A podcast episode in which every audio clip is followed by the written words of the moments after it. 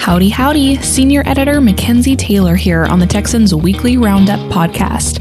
This week, the team talks about Ted Cruz endorsing opposite candidates of the governor, Sid Miller and Abbott trading critiques of border policies, a new agreement between Texas and a Mexican state, a rule change from the Biden administration on ATF gun records, controversy surrounding a woman convicted of capital murder, environmental and social credit criteria sweeping through America's corporations, including Texas oil and gas companies.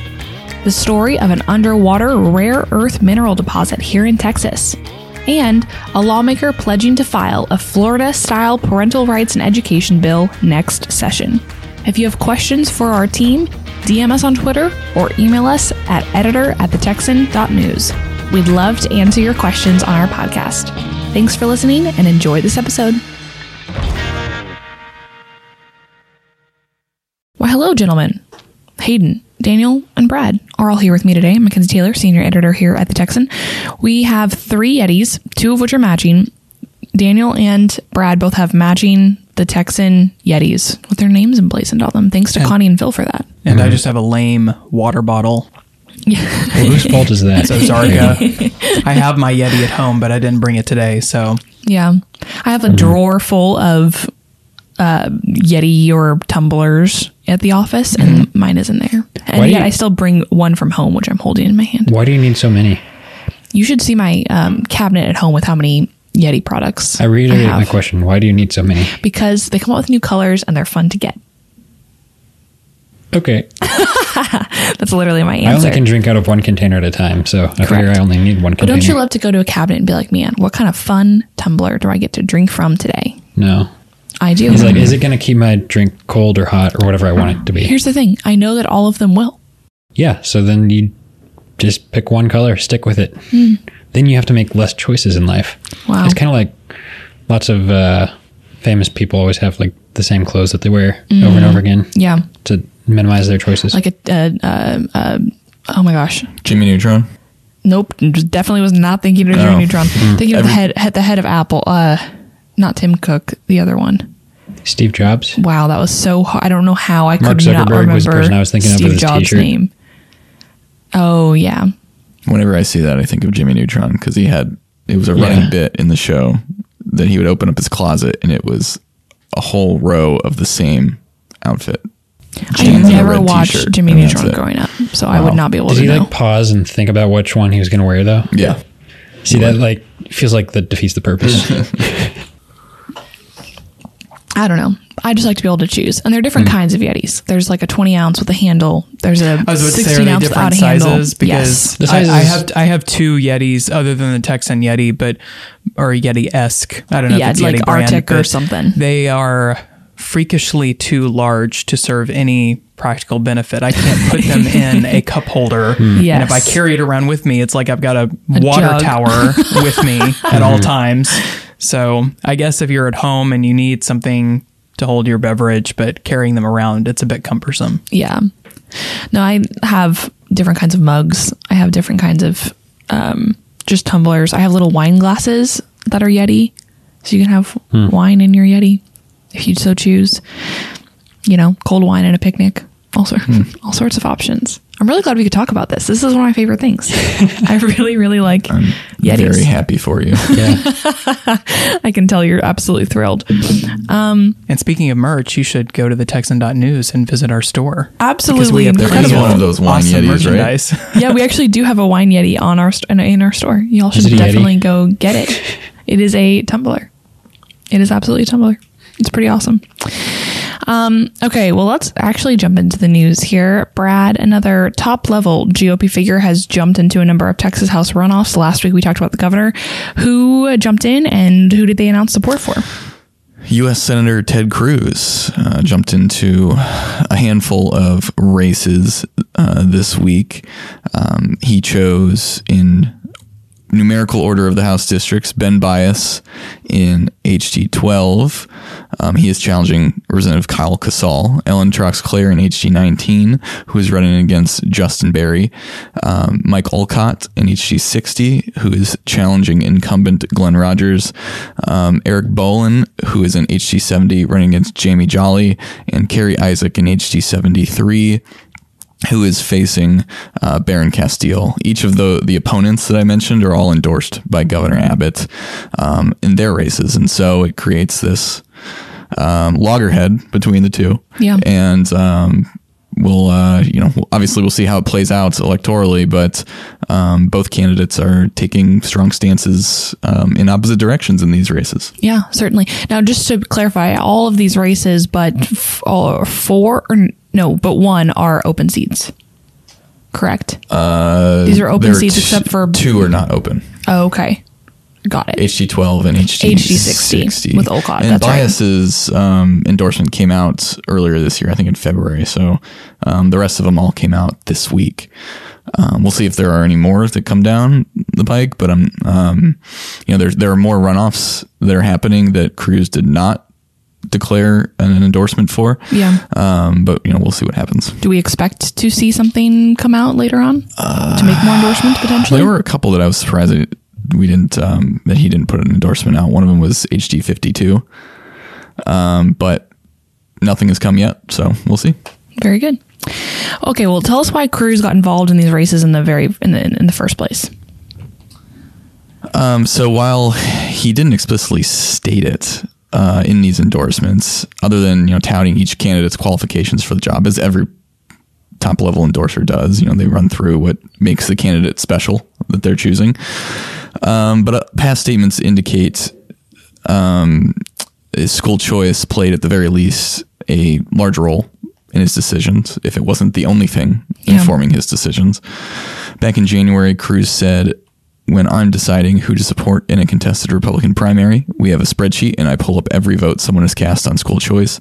If you voted against school choice, the chances of me endorsing you are essentially zero. If you voted for it, then I'm going to look very seriously at engaging and engaging hard. Now, obviously, um, a f- few of these seats are open, and therefore the candidates he's endorsing against, uh, at least in the legislature, don't have a voting record um, to to look at to analyze. But um, some of them have been endorsed by teachers unions who are not supportive of school choice. Uh, the two incumbents, Rogers and um, I, I think we talked about this in the podcast last week, but Rogers and, and Kacal have both come out uh, expressly against a voucher system. And so, um, you know, in terms of that issue itself, it's a cl- very clear choice for Cruz. Right. And um, it's not surprising the way he's come down on it. Um, now, that doesn't mean, you know, let's say Abbott's uh, endorser endorsees win. Uh, it doesn't mean that every candidate is going to vote against what if a school choice legislation comes up.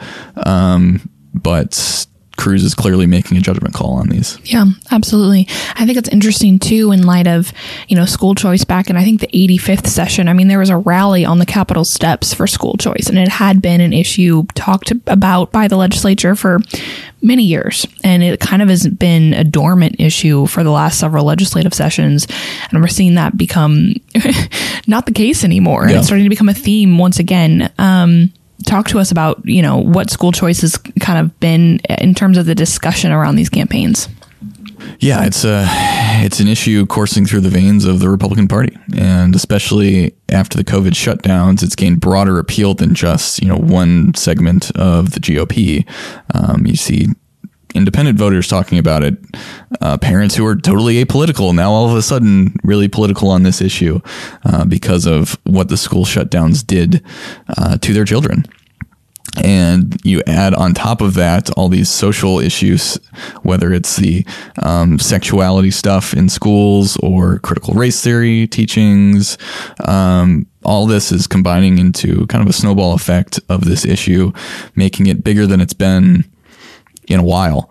And, um, you know, we, we saw with the, um, the heartbeat bill and constitutional carry, it took years to get those passed through the legislature. Like those had been filed a lot. um, over the last decade, probably every session, um, and they never didn't pass until now. And so, um, you know, maybe this is the session, the upcoming session is the time for a school choice bill.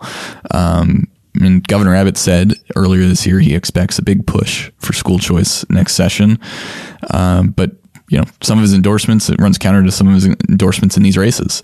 Um, you know, obviously that's not the only issue. There are a myriad of issues to consider on this, but um, with Cruz and Abbott's endorsements, there's a very clear uh, dichotomy here on on this one specific issue. Yeah, certainly. Thank you, Bradley. Hayden, let's talk about the border. What was the enhanced inspection policy that Abbott and DPS instituted last week? As we talked about last week, the Texas Department of Public Safety began conducting enhanced inspections of vehicles, especially commercial vehicles coming into the state of Texas from Mexico. This was part of Governor Abbott's response to the federal government, specifically the Center for Disease Control and Prevention, announcing that Title 42 expulsions would be ended in May. So Governor Abbott uh, chose to enact this policy ostensibly to reduce human smuggling and detect human smuggling, deter illegal immigration. However, as he revealed at a press conference yesterday, part of the purpose of this policy that he stated was to put pressure on the Mexican government and Mexican states because of the problem of illegal immigration and the anticipated deluge of illegal crossings that will come about as a result of Title 42 being suspended or no longer enforced, which of course is the public health law that the feds have used since the beginning of the COVID 19 pandemic to expel illegal immigrants and um, the that policy will end in May. So that that is the policy uh, that um, was the subject of yesterday's press conference. Yeah, absolutely. So after or before all of that, we had some um, objection from a statewide elected official. What were Commissioner Sid Miller's objections, and what were some of the unintended consequences that he described? Well, like you said, uh, prior to the press conference, which sorry, I jumped ahead a little bit. We're going to get to that in a bit. Uh, but the uh, uh, commissioner of agriculture, who's a Republican, very um, he you know won his election uh, in a landslide in on primary day, much like Abbott did. you know these two men, Miller and, and Abbott, are very much. Um, generally on the same page politically. And uh, he criticized this policy because of the reported 8 to 12 hour wait times, the rotting produce on uh, uh, freight uh, freight trucks that were trying to bring things over the Texas Mexico border. And vehicles, according to the commissioner's office, uh, a press release that he put out, were taking up to 20 hour detours to ports of entry as far away as Nogales, Arizona uh, wow. uh, to get across the border because uh, of the traffic jams that were caused by virtually every single vehicle being inspected, which takes about an hour uh, for, for each vehicle to be inspected. Whereas before, it was a randomized inspection process at these ports of entry. So Miller highlighted that and. Um, he also uh, stated that border crises, in order to uh, mitigate them, you can't create another crisis in order to answer a crisis. Uh, and, and, in fact, that is what what Abbott did uh, because he was creating these traffic jams in order to draw attention to the problem. Um, at least that was one of the purposes. Uh, so uh, we'll talk about the the press conference in a second, but. Um, uh, Governor Abbott did have a response to those criticisms. Uh, he said that uh, Miller was completely uninformed. Those were his words, and he also said, "quote He had no clue what we were doing because of, of the things we're about to talk about." But that Miller um, had no clue what the state was doing. Correct. Right. Correct. that Miller had no idea. Um, basically, he was in the dark, and so the the the criticisms came in the form of a, a press release and remarks that he made. Uh, but Miller said that he wanted to uh, refocus on litigation, uh, the federal lawsuits that are are I believe are pending to get Title 42 reinstated, um, instead of you know trying to to uh, create these events where uh, a lot of attention is drawn to it, and like the busing uh, illegal immigrants to Washington D.C.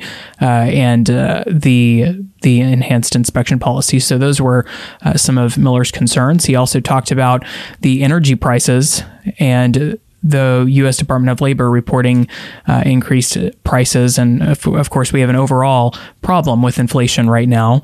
But though that is what precipitated the remark that he was that Abbott was turning a crisis into a catastrophe, uh, according to Miller. And of course, Miller was not the only one. The White House put out a statement uh, criticizing this policy, and it's always a strange day when Commissioner Sid Miller is on the same page as the White House.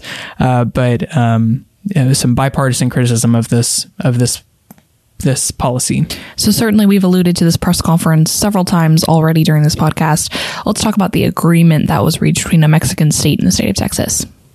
Well, uh, Governor Samuel Garcia of Nuevo Leon, which is a, a state that shares uh, about a 12 mile border with the state of Texas. So, placing this in perspective, we've got a 12 mile border with this Mexican state uh, out of about a 1,200 or 1,300 mile uh, border that we share so with. 1%. Correct. So uh, we're looking at about a 1% uh, portion of our border, but we do have a, a bridge or a port uh, between Texas and Nuevo Leon. And um, uh, what Governor Garcia announced um, with Governor Abbott was that the two states have reached an agreement for increased border security. And as a result of that, uh, Governor Abbott said that the policy for enhanced inspections will be uh, rescinded just for this particular port. For all other ports of entry between Texas and Mexico, the policy will remain in place. However, Abbott has said that he's been in touch with governors of Mexican states aside from Nuevo Leon and the uh, Secretariat for Foreign Affairs, that office has also been in touch with Governor Abbott and the state of Texas. But an interesting note uh, about these inspections is uh, he's the governor said 25% of the vehicles that were coming through um, were removed from service because they were deemed unsafe for Texas roads. So even you know with this more thorough policy, about a quarter of the vehicles are being pulled off the roads. But uh, for the Nuevo Leon port, the policy will go back to the previous policy of uh, randomized searches rather than these thorough, you know, virtually every vehicle being inspected. Got it. Well, Hayden, thanks for covering that so thoroughly for us. We'll certainly keep an eye on what's happening down there at the border, and it's interesting to watch the governor of a Mexican state and you know Texas here in the U.S. kind of partner on this. And some of the, uh, sorry, I, I can just add this: some of the rhetoric of Governor Garcia was similar to uh, Governor Abbott. Some of the the state pride. I think he said, you know, our our state and and Texas were the most important states in our two countries. You oh know, my so gosh. it was interesting to hear, you know, some of the banter and you know some of uh, the state pride that you usually hear from Texas governors, a, Mexican governor expressing that. It was interesting. That's super interesting. Thank you, Hayden. Daniel, let's talk about um, an ATF rule. So, Congressman Michael Cloud has been vocally opposing this rule change from the ATF, but the Biden administration announced that it had finalized the new rule this week. What are the details of that change? So, there are two kind of big points that have been talked about with this rule change. Uh, the first one that's gotten a little bit less attention, but is actually what uh, Congressman Cloud has really been vocally opposed to, uh, is the one of the things that the rule changes is the out of uh, the out of business records that the ATF obtains from gun stores that are going out of business. So currently, under federal law, if you're a gun seller, you have to hold on to uh, records of sales uh, and transfers and who who you sell the guns to for uh, a minimum of 20 years. If your store goes out of business, all those records that you have on hand have to be transferred to the ATF. The ATF then stores that in their own digital warehouse uh, indefinitely. They have um, uh, over 900 million records, probably close to a billion or over a billion now, because that was from last November, the 900 million number all that to say, uh, the rule change that they are pursuing right now would actually require gun stores to hold on to those records indefinitely, uh, so that there's not a, a 20 year limit on there. So anything even older than 20 years, you have to hold on to that. Uh, so that's one of the changes. The other change that the rule the rule makes is uh, what the administration calls a crackdown on quote ghost guns. Uh, essentially, right now, as federal law stands, you can order a gun parts kit and, and kind of assemble a gun yourself. Uh, those parts don't have to have any kind of a serial number because it's not a firearm. What they're doing with this rule change is redefining or expanding the definition of a firearm to include uh, parts like a, a, frame of a gun, so that if you're ordering a gun kit, the frame has to have a serial number on it. The manufacturer has to do that, uh, and then also by changing the definition or expanding the definition rather uh, to include these parts, then you also have to go through a background check to purchase a uh, one of these these frames or any any part that has uh, one of those things. Now it's not uh, necessarily all parts of a gun. Uh, there are probably like some springs and stuff that you're going to order that would not fall under this. But if it's a, a frame for a gun, uh, then that will fall under the definition, and you'll have to go through a background check to get it. Uh, unless you're, you know, maybe if you have a 3D printer and you're printing it yourself, then you wouldn't necessarily have to have that. But uh, if you're buying it from someone who sells that for a living, than you do. There you go. So, what's next for this rule? So the rule will go into effect 120 days after being published in the Federal Register. So there's still a few more few more months before the enforcement begins. Uh, as far as efforts to kind of uh, push back against this. Uh, there are many rep- Republicans in Congress, including Representative Cloud and also Senator Cruz, who are filing legislation to push back against it. Cloud had already filed uh, legislation that uh, I think over 60 Republicans have co sponsored now uh, that would require the ATF to essentially destroy their out of business record system. So, all those 1 billion records that they have on file, they'd have to destroy that. And then gun businesses wouldn't have to transfer any new records to them in the future. Um, another piece of legislation uh, is something that Senator Cruz announced uh, today when we are recording this podcast. Uh, he announced that he would also file legislation pushing back against both parts uh, of this new rule that I mentioned the uh, business record stuff and then also the um, kind of broadening the scope of a, a firearm. So, uh, I haven't seen the text of that bill yet. I don't know if it's available, but uh, those are two pieces of legislation. Now, Democrats are in control of Congress, so I don't expect it to go anything anywhere this session, but it could set up something uh, in the future if Republicans take back Congress. This could be one of the items that they push. Wow. Well, very interesting. Thank you. Thank you, Daniel. Hayden, this is a case that we've talked about very briefly before on the podcast, but let's go over it again. There are some definite um, developments here. So, who is Melissa Lucio and what is the story surrounding her in Texas right now? Melissa Lucio is a death row prisoner who was convicted in 2008 of the brutal killing of her two year old daughter, uh, who died at a hospital with injuries after she was subjected to horrific violence, according to the jury's verdict. Yeah. And the ER doctor called it the worst case of child abuse he'd ever seen in his decades as a as a doctor. And um, but the uh, forensic pathologist also stated that she was beaten to death, and it was uh, it was a horrific event. Uh, the child suffered greatly, and uh, the jury found her guilty and sentenced her to death. Wow. So, talk to us about why her scheduled execution is receiving so much attention and whether she could be innocent. The execution is scheduled for April 27, and there was a hearing of the Texas House Interim Study Committee on Criminal Justice Reform, which is chaired by uh, Representative Jeff Leach. And they more or less confronted the district attorney who scheduled or requested this execution date. Pardon me. The execution is not scheduled by the DA. It was set by a state district judge according to the laws of the state of Texas. And the claims are that she could be innocent based on the family's request that the execution be canceled. The family believes that the girl died in an accident, uh, that she fell down the stairs, and yeah. I believe there were questions about a disability that she had that could have caused her to fall down the stairs. And the reason why, you know, this hasn't, this wasn't hashed out in the committee hearing and uh, I haven't hashed it out in my articles because, uh, frankly, that would be for a, a, jury to decide in a in a trial, and hearing the relevant evidence from both sides and each side having the ability to cross examine witnesses and, and, evidence and all that. And the Fifth U.S. Circuit Court of Appeals, in a ten to seven decision, denied her a new trial, uh, reversing a decision that was made by a lower court. Um, but there's been a lot of media attention around this execution. And at this hearing, which I attended uh, the other day, uh, Leach confronted the DA, and many members of the committee hopped on the bandwagon of, of uh, questioning this DA as to why he hasn't requested that this execution date be withdrawn. And because there are questions uh, in the media about her, her a possible innocence, um, which include claims that the Texas Rangers uh, improperly elicited a confession from her by pressuring her, and the, it was an hours long interrogation uh, that included. Of course, a lot of emotion, and um, they believe that there was evidence left out of the trial that should have been included that might have led to her receiving a lesser sentence.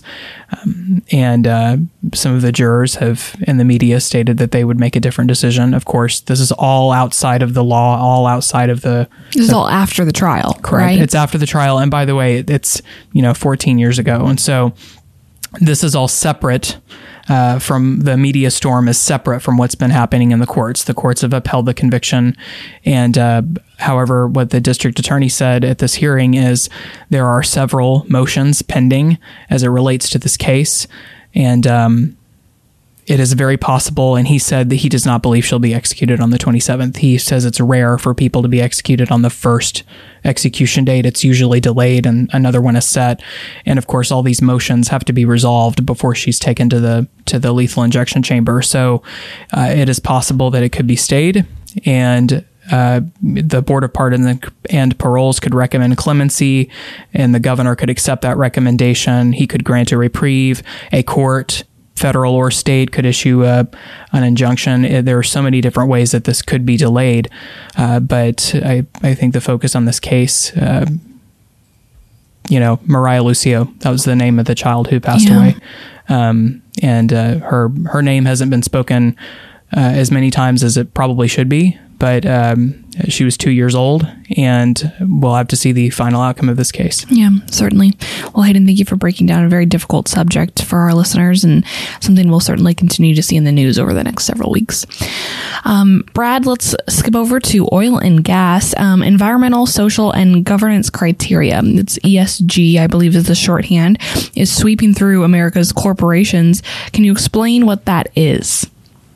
Yeah, so it's a financial grading system, a kind of corporate credit score that grades companies on myriad metrics such as commitment to net zero emissions. That would apply to the environmental. Um, LGBT and minority focused social issues. That would apply to the social. That would be something like um, op- opposition to uh, the governor putting out the um, DFPS investigating child abuse for the like use of puberty blockers, that, that kind of thing. Uh, that would inform that part of it, and then other things like unionization also play a factor. Um, that applies more to the governance. The governance also more like nuts and bolts of the company, less political, uh, but it still can be. Um, among those who use ESG criteria, the higher the score means the larger the financial investment. You know, whether they're banks issuing loans or asset managers buying stocks. Um, this basically creates a hierarchy on what um, what companies the money will flow to. Um, some companies like BlackRock, the world's largest asset manager, have their own grading system and use it to decide where to, to direct investments. And so this ESG grading system can vary based on who it is that is um, putting this out there. Um, there's no like one uniform ESG uh, grader, basically. Now um, they use these uh, ESG has gone has flowed into the corporate boardrooms quite a bit. Um, I think we saw ExxonMobil had two of its, uh, actually three of its board members ousted in shareholder elections. Um, and those new board members are very friendly to the environmental left and those kinds of policies. And obviously, Exxon is one of the world's largest oil and gas companies. Yeah. So there's a uh, a bit of headbutting there, uh, but they do it through uh, ESG is used through like um, uh, proxy voting. Um, you can have like in the case of Exxon, you had BlackRock and Vanguard and I think State Street, the the shareholders that they manage. So if you put money into BlackRock and they then invest it into X company, BlackRock can then vote on your behalf in these um, shareholder meetings on whatever it is, whether Yeah. it's a corporate board member or some other uh, statement of of um, uh, preference on some some issue what, or whatnot. So um, it doesn't have to be that way, but because most shareholders just kind of invest the money in BlackRock and wash their hands of it, uh, the they don't have um, BlackRock in those types of organizations have a lot of authority over it, and they just basically, because of ignorance, get to do get to vote how they want. The other side of it is public pressure campaigns. We see that on so many different issues, but ESG is really uh, a central aspect of the way corporations are changing, um, especially politically, and um, you know that is coming to a head in Texas's oil and gas industry. Very good. Now, talk to us about that because you attended an oil and gas convention recently and they discussed ESG. Talk to us about what was said. Yeah, so Travis Stice, CEO of Diamondback Energy, one of the it's a Fortune 1000 company. They're worth 13 billion dollars. They defended ESG. He defended ESG, saying uh, a that shareholders have demanded it, uh, and b it's the right thing to to do. Now, shareholders being the ones who speak out. Now, that may be an average person that holds stock, but it also may be the executives at BlackRock that are voting on proxy.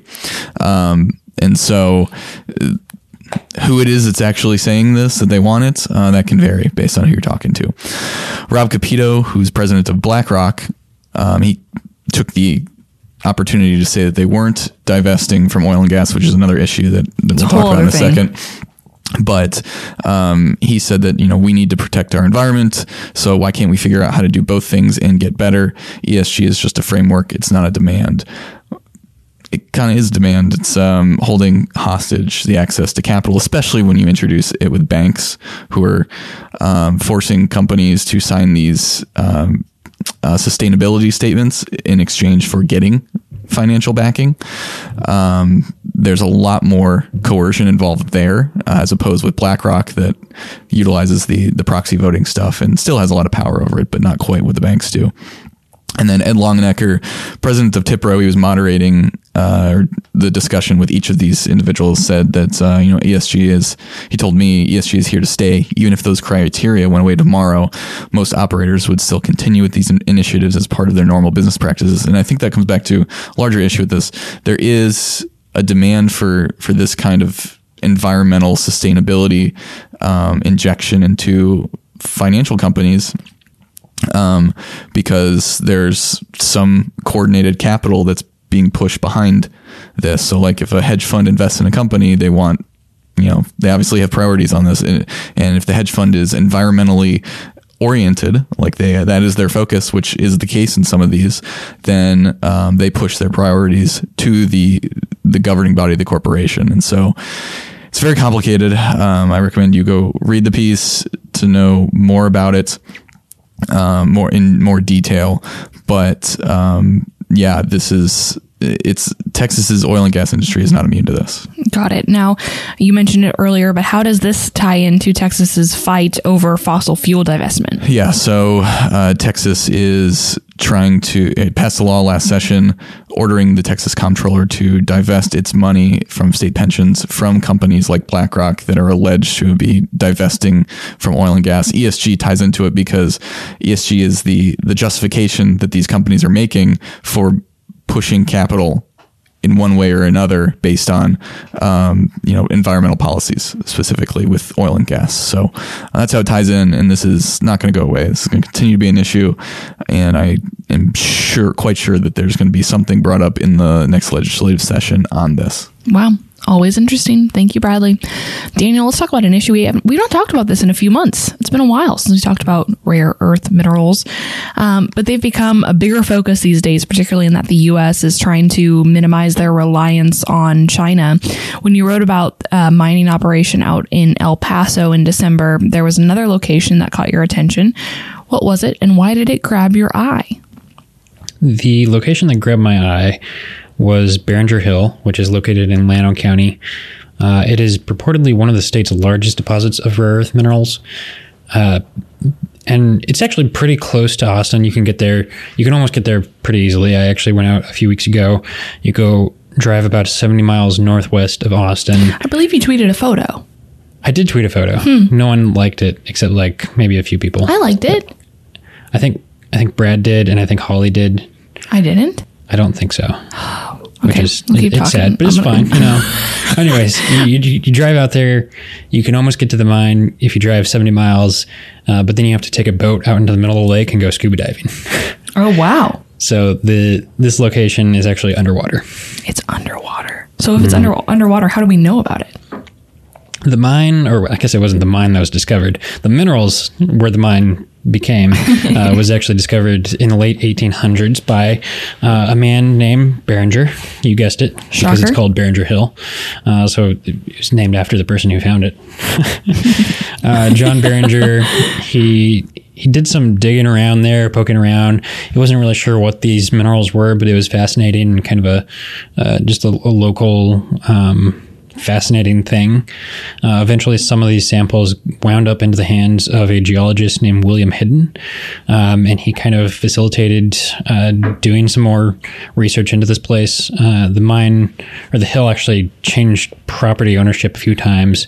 Uh, so Hidden first bought it through uh, another geologist from uh, Baringer, and then uh, it went into the hands of a company that was actually owned by Thomas Edison. Uh, Edison was looking for materials uh, as he was, you know, doing the whole light bulb thing that we always talk about. uh, then it changed hands again to a different company, to the Nernst uh, Lamp Company, which they actually made street lamps. Uh, that was growing in popularity popularity at the time around the turn of the century. Um, and uh, some of their engineers had figured out a way to uh, use the minerals that were found at Baringer Hill uh, for a new type of street lamp, uh, more gas powered thing. And so, A gaslit yes, street lamp. yeah, Okay. gas, whatever you want to say. You can you can use your making a technical terms. gaslighting joke, but it was stupid. Never mind. Oh, yeah. You. I was going to try and return and gaslight you about your gaslighting joke, but then never mind. Anyways, moving on. After that, Off we go. smooth, smooth speed bump. Um, so a few different companies owned it, uh, and then uh, that was that was yeah That was the gist of it. Was the of it. explain to us how the heck this went from being a mine Mm-hmm. to being under a huge lake. yeah. So someone had to put the water there, right? the water had to get there It somehow. was. Uh, I guess I should describe this hill. It's not just like a giant hill. It was actually a.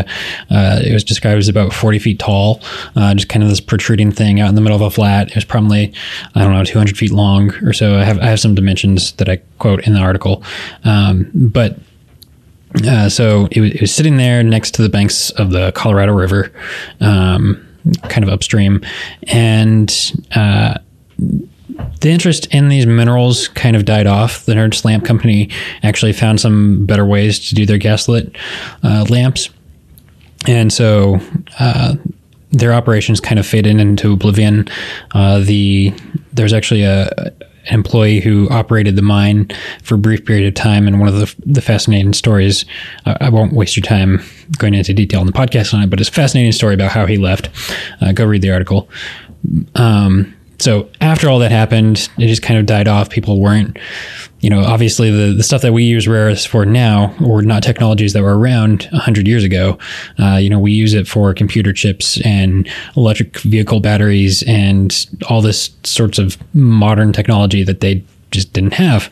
Um, so they weren't actually looking for the resources for those purposes. So they were just like, eh, whatever. It kind of just lost interest. I think they did mine a pretty good portion of the resources that were there too. Um, so while that was kind of interest in that was dying off, there was interest in something else that was gaining a lot of traction. Uh, even long before Baringer found the hill, there was a man named Adam Johnson. Uh, he went on to gain the nickname Stovepipe in the Civil War. Uh, that's a fascinating story that I don't even go into in my article, but um, fascinating. So there, there's so many stories here.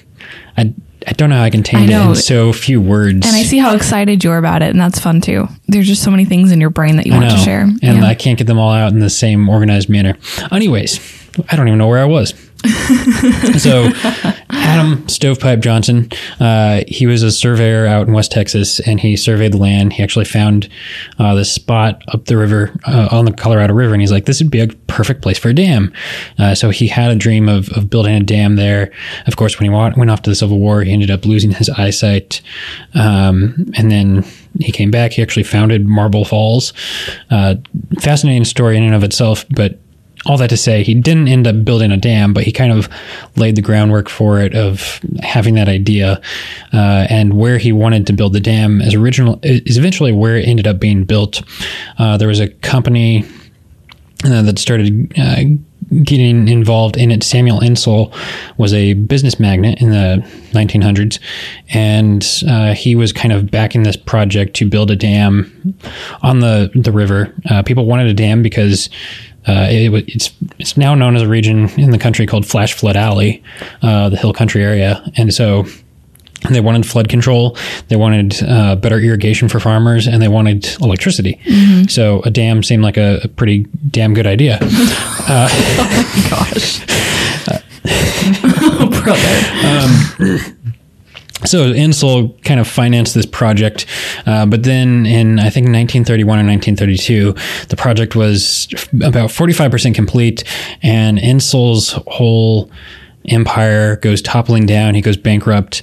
Uh, I think he ends up fleeing the country and going to France just because he has some some financial problems. And so with all of that, the the project on the dam just comes to a halt. Uh, and they're left here like, what do we do? We have a, a dam that's half built. We have dumped about $3.5 million into this project. $3.5 million at the time of the, the 1930s. So quite a bit of money. Uh, back then, it's a lot of money now. Look was- up how that much that would be today. um, it's more than I have. It's probably less than Elon Musk wants to spend on Twitter. Um, but uh, so now they're they're stuck at like not having a dam. But then Ralph Morrison, a businessman from San Antonio, uh, steps in with a plan uh, along with Alvin Wirtz, who's a he was a state senator from like 1925 to 1930, and then you have a congressman James Buchanan. Uh, not to be confused with James Buchanan, the president. this is a congressman from West Texas. Pronounced Buchanan. It would be 60 million. Sorry to, 60 million. yes. Yeah, that's a lot. Per the inflation calculator. Anyway. Um, so $60 million already dumped into this project. uh, so Ralph Morrison comes along with Wirtz and Buchanan, pronounced Buchanan, uh, apparently. Um, and I think he actually had a nickname. His name was uh, James Paul Buck Buchanan. now maybe I don't I don't know how the pronunciation came. Maybe he was just trying to differentiate himself from the president. Tangent. Uh, anyways, You're doing great. am I? Yes, How you are we are. on time? We're probably like I could go for like three hours on this. I know you could. I will several more minutes. Okay, cool. Um, oh no, my screen is dying because I haven't moved my mouse so long. You've been talking. Yeah. Uh, so these three gentlemen come up with a plan to finance the project, not with private money, but with federal funds. So they go to the Hoover administration. Hoover basically tells them, no, we're not going to give you the money. Uh, Hoover of the famed dam. Yes, Yes. Hoover the famed dam, and they also are pointing to this dam, and they're like, "Hey, this is going to be just like the Hoover Dam. It's going to bring a lot of electricity to the region." They're saying it's going to, you know, provide electricity for everything from Dallas to San Antonio, um, just like wide swaths of the state. Um, and so they have this whole plan. Uh, the Hoover administration kind of pushes back against it, uh, but. Uh, for them, they saw it as fortunate when FDR got elected president uh, the following year, or maybe it was the same year actually. Um, and of course, FDR ran on this whole program of the New Deal, trying to push through the Public Works Administration and spending lots and lots and gobs and gobs of money on different infrastructure projects and whatnot. So they saw this as a golden opportunity. Um, so they go to the Roosevelt administration and they say, "Hey, can you give us money to to finance this project? Can you can the government lend us some funds?" The Roosevelt?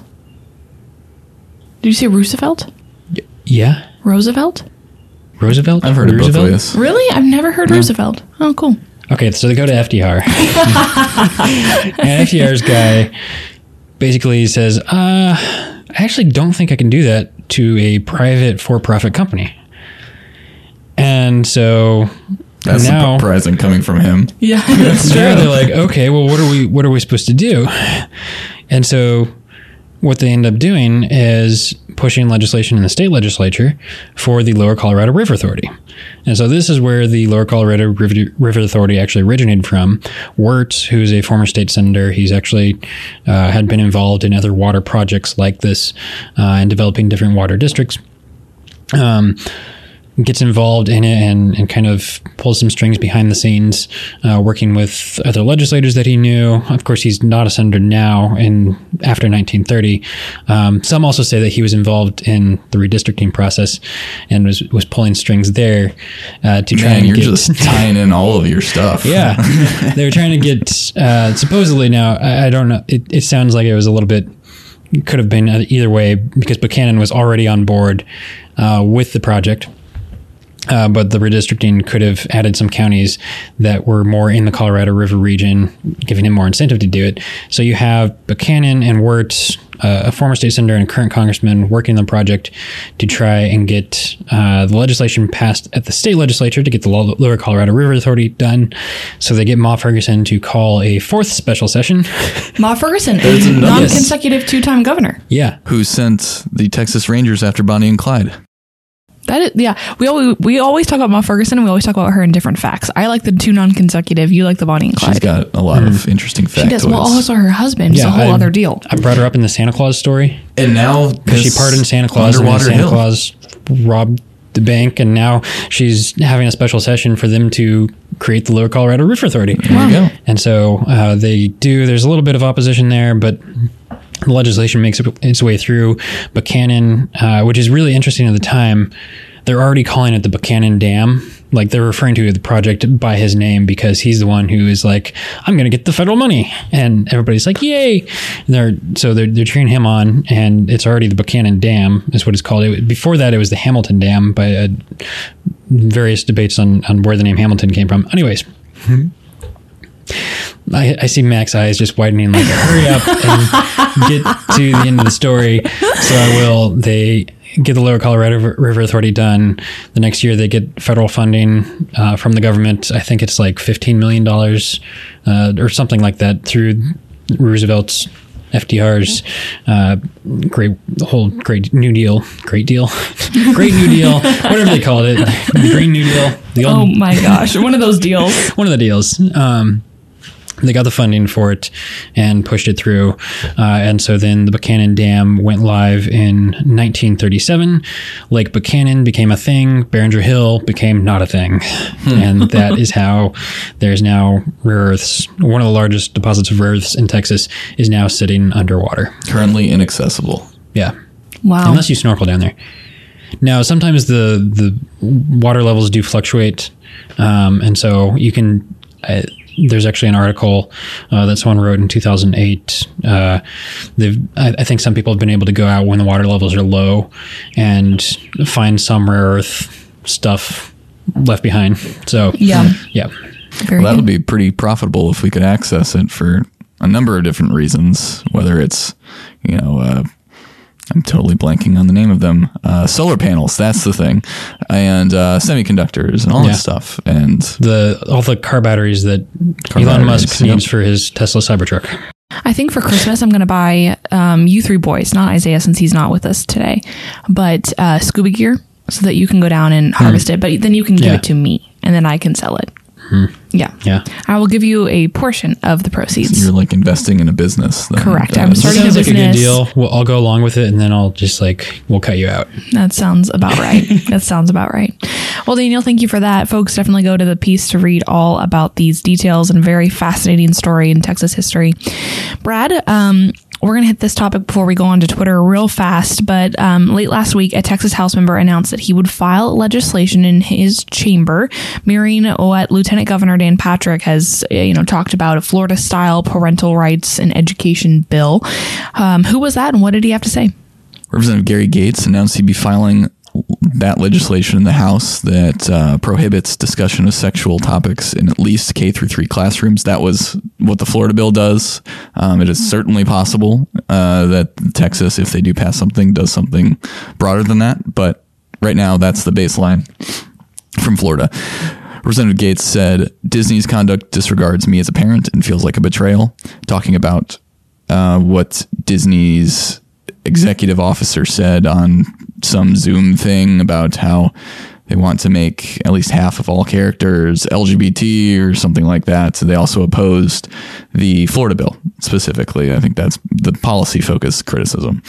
But he added, as Texas moves forward, we will support Lieutenant Governor Dan Patrick's legislation in the Senate to restrict how teachers talk about sexual or can talk about sexual orientation in the classroom, mirroring yours in Florida. This was a letter to Ron DeSantis, Governor of Florida. Likewise, I will put le- put forth legislation in the Texas House for the same purpose. So talk to us about what the speaker had to say about this proposal.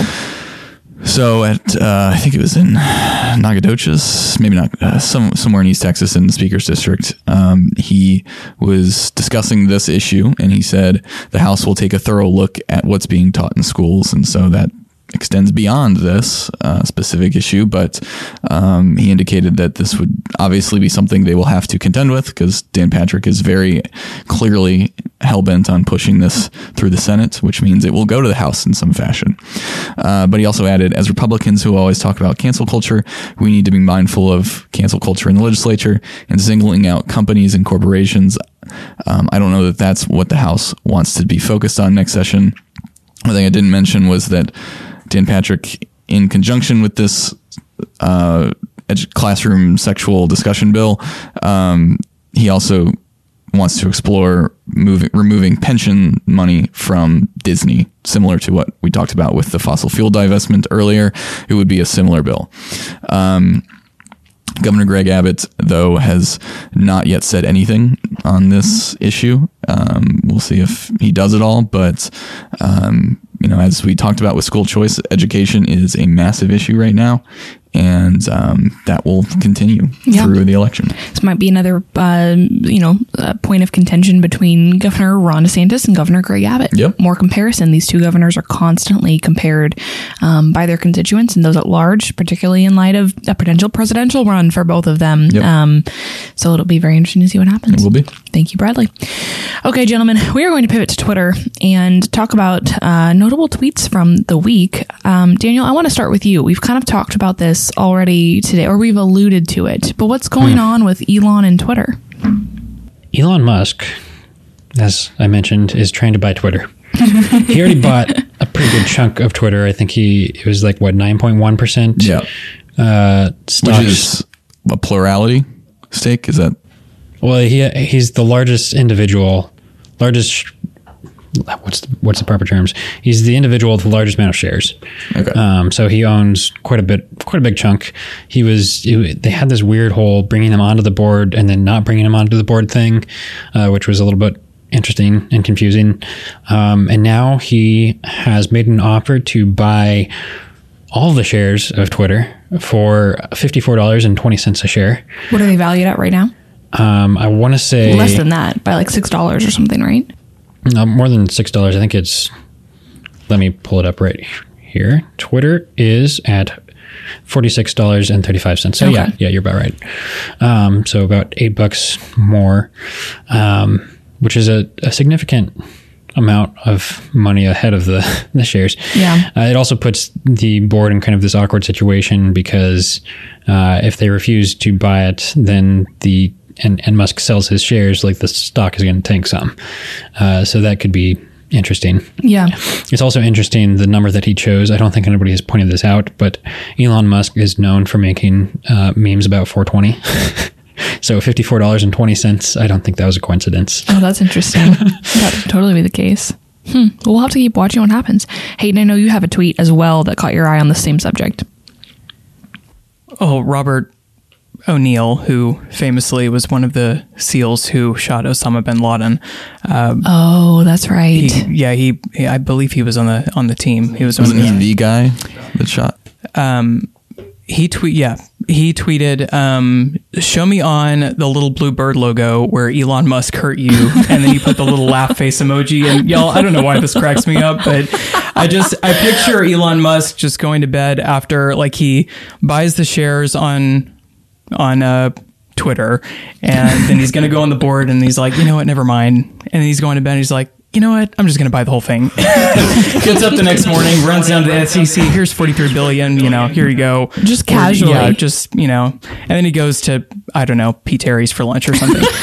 and that's I was- yeah, that just cracked me up. I was gonna make fun of you for choosing P. Terry's. I'm like, wait, no, he's in Austin. He could totally go Yeah. to P. Terry's. That's so crazy. Staying in a massive riverside mansion, according to some reports I've heard. Yeah. Some journalist went through a bunch of I mean, rigmarole to find that out. And yeah. yeah. I mean, if I was Elon Musk and I was living in Austin, I would live in a mansion too, Oh, and I oh, yeah. would still go to P. Terry's. But it's not his. It's not his mansion. He's staying in someone else. Oh, he's oh, renting. Yeah. I remember. I don't even know if he's renting. I don't know if he's paying anything. Oh my gosh. But yeah. I can't imagine like the richest man in the world is staying in your mansion and you don't make him pay anything. I don't know. I'm sure there's something that comes along with it. But Yeah, free Tesla. sure. free Tesla. Oh my gosh. Well, Hayden, that's a solid one. Brad, what do you have for us? Is it also Elon Musk related? It is not Wow. related to Elon Musk at all. Um, We can make a connection. I'm good at this. I'm sure. I'm sure you can. Go ahead and try. Oh my gosh. with with the, in the uh, the education theme that we've talked about. Um, this is a big issue, and um, there's been a lot of discussion about books and materials that are in school libraries. And someone that has been following this a lot is Representative Jared Patterson. He's been um, tweeting out examples of books that are. Um, some of them are very obviously sexually explicit. Um, others are more imbued with like political, certain political um, language, things like that. But um, right now, or earlier this week, he tweeted out another example of a book called uh, "Boys Aren't Blue." All boys aren't blue.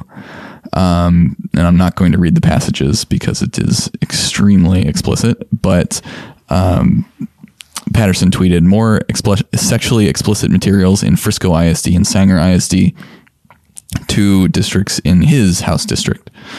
Uh, neither district signed the pledge to not knowingly do business with vendors who supply pornography to Texas schools. That's in reference to a letter he put out. He and uh, I think it was like 30 other House members put out asking these superintendents to sign an agreement to do all they can to get these books out of their, their uh, school libraries. Now, the issue comes to like these book supply, book vendors. They supply these districts with like thousands of books, and so these very sexually explicit materials slip in. Um, the question is who's putting them there. That's not really been found out yet, um, but it's going to continue to be an issue, and especially the more books they find um, in these libraries. If you want to, for some reason, see what is in this book that um, that is was found in it's like eight school libraries throughout those districts. Um, go to his his Twitter and you can read the passages. Um, but it is uh, See for definitely yes. wow. Very good one. Yeah, go ahead, Daniel. So, how would lawmakers potentially push back against this stuff? Would it be like property tax related stuff? Well, you could do that. You know, we saw um, in last session we saw the legislature uh, with the police defunding situation um, threaten to freeze rates if they have deemed a, a um, locality to have defunded their police department. I assume you could do something like that. Um, there's also just the public pressure campaign, which Patterson is doing right now, um, criticizing them a lot. Um, so I suppose there's a bunch Yeah. of different things they could do. I was going to try and make an Elon Musk connection with property taxes since uh-huh. tax local property tax breaks for Tesla and something. I, I'm trying to make the connection. Well, and also I don't it think it works on this one. Sorry. I, I tried. I'm just looking Gotta at give Daniel. bonus points for trying. As soon as he asked that question, I just looked at him. I was like, "Oh my gosh, he's trying right now," and I know exactly what you were doing. Lord in heaven. Okay, folks. Well, I'm going to share one tweet that I thought was notable from the chairman of the Texas GOP, Matt Rinaldi. Matt Rinaldi, a former state legislator, state house member. Um, uh, recently became Texas GOP chair after Allen West opted to run for governor. He's been very critical of Governor Abbott throughout his entire tenure, and even when he was in the legislature, primarily even since then, um, in terms of the COVID lockdowns, he had a lot to say about the governor's approach to coronavirus, um, even some of the reforms that were put in place in the legislature very interesting to watch. And he had before, I believe it was before, and help me on my timeline here, Brad, but I believe he endorsed Don Huffines before he became chairman. Mm-hmm. Just as a former lawmaker, he endorsed I think that was in like 2020 because he and Huffines were going around on the speaking circuit with uh, True Texas Project. That's right. That's right. Um, kind of talking about a lot of these coronavirus shutdowns. Yep. And, And, like you said, criticizing Abbott a lot. yes, very vocally. I mean, literally on a speaking tour, criticizing the governor. So it is notable when um, this chairman of the Texas GOP, who has you know towed a different line since he um, entered this office, Yeah. for sure. He, he pulled his endorsement. He pulled his Huffines when he Huffines. became GOP chair. And though he still will criticize the governor, um, he's not operated as a bomb thrower as he was seen previously in the same capacity that he was before. But interesting nonetheless to see, in light of the um, border agreement that Hayden talked about earlier um, between Governor Garcia and the state of Texas, um, Matt Rinaldi tweeted the decision to apply pressure so agreements like this could be reached is good policy. The flack Governor Abbott is getting from the Austin press make me like it even more. Long way to go on the border, but this is meaningful. Good job. Matt Rinaldi. Look at that. Saying yes to, or say, you know, praising something that the governor's doing. yep. Very interesting to see. Notable for sure. I just thought, scrolling through my Twitter feed, that that was a very fascinating take from the Texas GOP chairman. Yep. And the last Texas, the last two Texas GOP chairmen, Allen West and Rinaldi, have both been very, very critical of the governor. They've Allen West more so would position himself directly opposite of governor. Abbott. He sued the sued the governor and governor. He then ran ran against him. so very interesting to see that kind of from the the chair of the party. It's also interesting that you know the, the policy is similar to uh, what Huffines put out during his gubernatorial run. Um, I think Huffines called for enti- shutting down the um, commerce entirely across Yeah. the entire border, and this was one one entryway. I think maybe two, um, but yeah, it's Just just interesting yeah. seeing the the lines that were drawn and now are kind of melding together. Well, those increased inspection times were a big part of that too, right? It's like the time it takes to get across the border. Very fascinating. Um, okay, gentlemen, any final thoughts for our listeners? I have one more quick tweet to share. Okay. I just saw this. Diego Bernal retweeted this. Uh, it's from account. His name is Superman Always. Uh, he said, I saw this online and now it's the only Superman I really want to see made. And there's a picture of Clark Kent in the description. It says, I want to see a, a comic about the CIA trying to murder Clark Kent and making it look like an accident. Not because they know he's Superman, but he's a really good journalist. Make it a comedy because the CIA assassins can't figure out why their attempts keep failing. Now I want to see this movie too. Well, let's get some screenwriters on this. Daniel, your next novel. yeah, there we go. There you go. Well, folks, thank you for listening, and we will catch you next week. Thank you all so much for listening. If you've been enjoying our podcast, it would be awesome if you would review us on iTunes. And if there's a guest you'd love to hear on our show, give us a shout on Twitter. Tweet at the Texan News. We're so proud to have you standing with us as we seek to provide real journalism in an age of disinformation. We're paid for exclusively by readers like you, so it's important we all do our part to support the Texan by subscribing and telling your friends about us. God bless you, and God bless Texas.